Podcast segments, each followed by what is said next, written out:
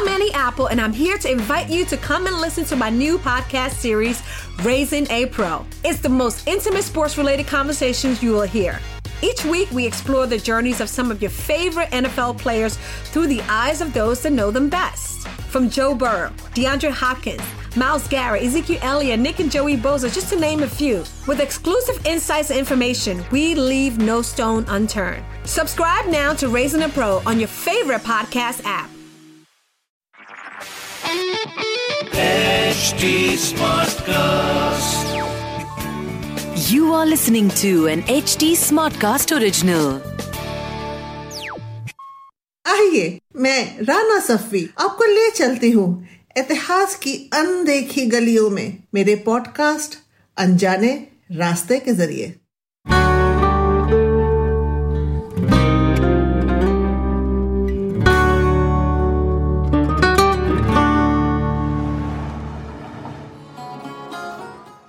आइए, आज आपको दिल्ली के कश्मीरी दरवाजे के पास लेके चलती हूँ। जैसे आपको पता है कि शाहजहानाबाद, जिसको हम आज पुरानी दिल्ली कहते हैं, एक वॉल्ड सिटी थी। और इस वॉल्ड सिटी में तेरह दरवाजे थे, शानदार दरवाजे, जिनसे शहर के अंदर दाखिल होते थे। उनमें से एक था कश्मीरी दरवाज़ा। अच्छा इसका नाम, जितने दरवाजे थे, उनका नाम इस तरह से पड़ता था कि जिस दिशा में ये दरवाजे से सड़क जाती थी, उस दिशा पे नाम पड़ता था। तो ज़ाहिर है, ये यहाँ से सड़क कश्मीर जाती थी तो ये कश्मीरी दरवाजे के नाम से मशहूर हो गया। इसी दरवाजे के ऊपर अठारह सितंबर में अंग्रेज़ों ने धावा बोला था और हमला किया था और इसी दरवाजे से फिर वो अंदर घुसे थे। और जो पहली जंग आज़ादी थी, उसमें उन्होंने फतेह पाई थी। तो ज़ाहिर है, ये सब वहाँ पे आपको निशान मिलते ही हैं। और दूसरे, ये इतनी पुराना इलाका है यहाँ पे मुगलों का और अंग्रेज़ों का। दोनों के ही आपको मकानात भी मिलते हैं और निशानात भी मिलते हैं।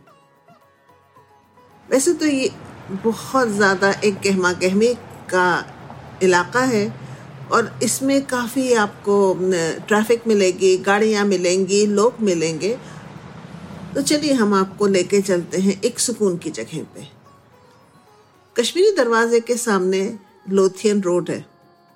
जब आप मेट्रो से उतरते हैं तो लोथियन रोड से जब आप थोड़ा सा आगे चलेंगे कश्मीरी दरवाजे से गुजरते हुए तो आपको एक बड़े आलीशान लोहे के दरवाजे मिलेंगे। उस लोहे के दरवाजे से आप दाखिल हुई है तो आप सेंट जेम्स चर्च में आ जाते हैं और फ़ौरन एक सुकून का एहसास होता है। ये चर्च बहुत पुरानी नहीं है। ये 1836 में ही कॉन्सिक्रेट हुई है और इसको बनवाया था कर्नल जेम्स स्किनर ने, जिन्होंने अपने पैसे इसमें इस्तेमाल किए थे और उस जमाने में ये नाइन्टी फाइव थाउज़ेंड रुपीज़ में बनी थी। स्किनर ने इसलिए बनवाया था क्योंकि उन्होंने एक मन्नत मानी थी कि जब वो उनेरा की जंग में, जो 1800 में हुई थी तो बहुत ज़्यादा जख्मी थे तो उन्होंने मन्नत मानी थी कि अगर वो बच जाएँगे तो वो एक चर्च बनवाएँगे। और ये चर्च उन्होंने उसी मन्नत के तहत अपनी हवेली के सामने बनवाई। इसका design Robert major Robert Smith जो एक ब्रिटिश इंजीनियर थे, उन्होंने किया था। वो इसके आर्किटेक्ट थे। इसका डिज़ाइन जो है, वो पलेडियन है और ये जो है, एक सलीब के शेप में, यानी कि क्रॉस के शेप में बनी है। सबसे पहले जैसे आप जाते हैं अंदर तो जो सबसे पहली चीज़ आपको दिखाई देगी कि सामने में तीन बड़े बड़े बरामदे हैं। एक सेंट्रल डोम है और उस डोम के ऊपर एक बॉल और क्रॉस है। स्किनर जो थे वो एक मशीनरी थे, यानी कि उनके पास एक फौज थी, जो भी उसको चाहता था, उसको किराए पे ले सकता था। उनके वालिद जो थे वो एक स्कॉटिश थे और माँ जो थी वो राजपूत थी। और इनको बुलाया जाता था बहुत प्यार से सिकंदर साहब। इन्होंने एक इरेगुलर लाइट कैवलरी रेजिमेंट बनाई, जिसको स्किनर हॉस के नाम से जाना जाता है, और काफ़ी मशहूर थी स्किनर हॉस और काफ़ी ताकतवर। काफ़ी जगह ये गए जंग में इन्होंने हिस्सा लिया। इन्होंने पहले तो महाराजा सिंधिया के फौज में अपनी रेजिमेंट के साथ काम किया, और उसके बाद जब सिंधिया ने ईस्ट इंडिया कंपनी से लड़ना शुरू कर दिया, और ये अंग्रेज़ों से नहीं लड़ना चाह रहे थे तो फिर इन्होंने उनका साथ छोड़ दिया। आज स्किनर्स हॉर्स जो है, उसको फ़र्स्ट हॉर्स के नाम से जाना जाता है और ये इंडियन आर्मी का एक हिस्सा है। स्किनर का इंतकाल हांसी में हुआ था 1841 में 1841 में, और वहीं पे पहले वो दफन हुए, फिर उनको लाके और सेंट जेम्स चर्च में दफनाया गया है। अच्छा स्किनर्स की जो आर्मी थी, जो स्किनर्स हॉर्स थी, उसकी यूनिफॉर्म जो थी, वो पीले रंग की थी और उनको वो येलो बॉयज़ भी कहा जाता था। तो ये एक बहुत ही मज़ेदार चीज़ है, बहुत ही सूटेबल है कि चर्च भी येलो रंग की ही है। मैं अंदर दाखिल हुई चर्च में। आइए, आपको भी लेके चलती हूँ।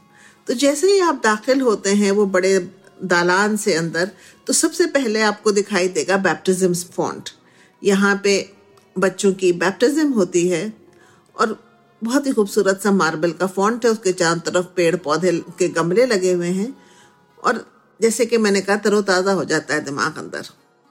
ये चर्च जो है, वो प्रैक्टिसिंग चर्च है, यानी कि यहाँ के ऊपर सर्विस होती है। 1911 से लेकर 1935 तक यहाँ के ऊपर वाइस रॉय ने सर्विस अटेंड करते थे, जो भी अंग्रेज़ वाइस रॉयस थे बाद में जब cathedral church of the redemption बन गई तो फिर वो वहाँ जाने लगे। जब आप चर्च के वो देखते हैं बैप्टिज्म फॉन्ट है, और उसके बाद आप जो नज़र उठाते हैं तो आपको बहुत ही खूबसूरत स्टेन्ड ग्लास की खिड़कियाँ दिखाई देती हैं, जो ऑल्टर के पीछे हैं।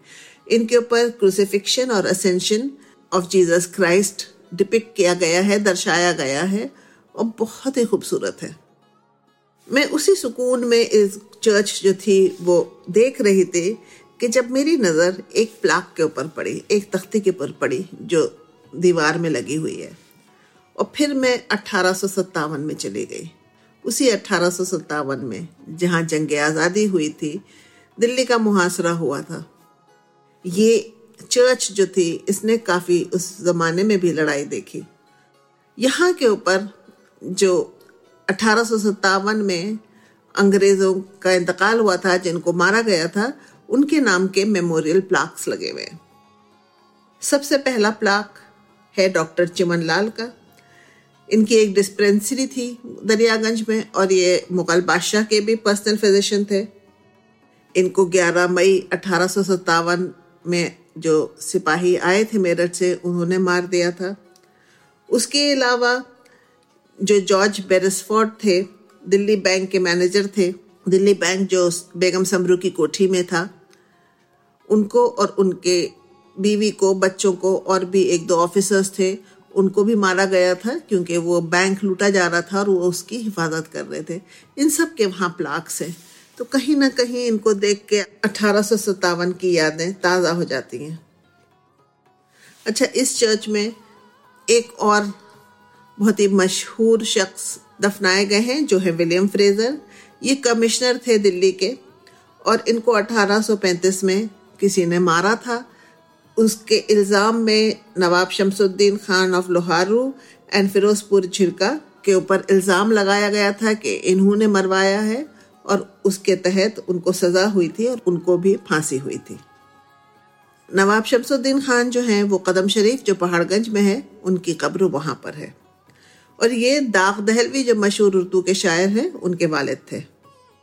बाहर, जैसे कि ज़्यादातर बिल्डिंग्स में होता है, जो रिलीजियस बिल्डिंग्स होती हैं, उसमें आपको बहुत कब्रें मिलेंगी, कब्रिस्तान मिलेंगी, चाहे वो मस्जिद हो, चाहे वो चर्च हो। तो बाहर एक स्किनर फैमिली का मसोलियम है, जिसमें, उसमें काफ़ी उनकी, ख़ानदान की कब्रें हैं। और बहुत ही खूबसूरत ये सफ़ेद रंग की, सफ़ेद संग मरमर की कब्रें हैं, जिसके ऊपर उर्दू व फारसी में कतबे किए हुए हैं। इस चर्च को काफ़ी नुकसान पहुँचा था अठारह में। और इंटैक्ट ने इसका कंजर्वेशन किया है और वो इसकी कंजर्वेशन में मदद कर रहे हैं। जो इस चर्च के ऊपर बॉल और क्रॉस था, उस पर भी नुकसान हुआ था काफ़ी। वो तो एक बहुत ही नेचुरल सा टारगेट हो गया था निशाना लगाने के लिए। डोम को भी नुकसान पहुँचा था और ये सब अब मरम्मत हो गई है कंजर्वेशन हो गया है। और बहुत ही खूबसूरत है। वहाँ जाइएगा ज़रूर। और क्रिसमस सर्विस तो ज़रूर अटेंड करिएगा कभी मौका लगे। यहाँ की क्रिसमस सर्विस जो है वो बहुत खूबसूरत होती है। आप सबको क्रिसमस की मुबारकबाद। Peace on earth, and goodwill to all अगर आपको ये एपिसोड पसंद आया हो तो हमें ज़रूर बताइएगा। At H T Smartcast पर ट्विटर इंस्टाग्राम और फेसबुक के ज़रिए। अगर आपको इस पॉडकास्ट पर इतिहास से जुड़ी कोई और कहानी सुननी हो तो आप मुझ तक पहुँच सकते हैं ट्विटर के ज़रिए at I am Rana Instagram पे एट राना सफ़ी और ऐसे और दिलचस्प पॉडकास्ट सुनने के लिए log on to W W W dot H T Smartcast dot com This was an HT Smartcast original. HT Smartcast. I'm Annie Apple, and I'm here to invite you to come and listen to my new podcast series, Raising a Pro. It's the most intimate sports related conversations you will hear. Each week, we explore the journeys of some of your favorite NFL players through the eyes of those that know them best. From Joe Burrow, DeAndre Hopkins, Miles Garrett, Ezekiel Elliott, Nick and Joey Boza, just to name a few. With exclusive insights and information, we leave no stone unturned. Subscribe now to Raising a Pro on your favorite podcast app.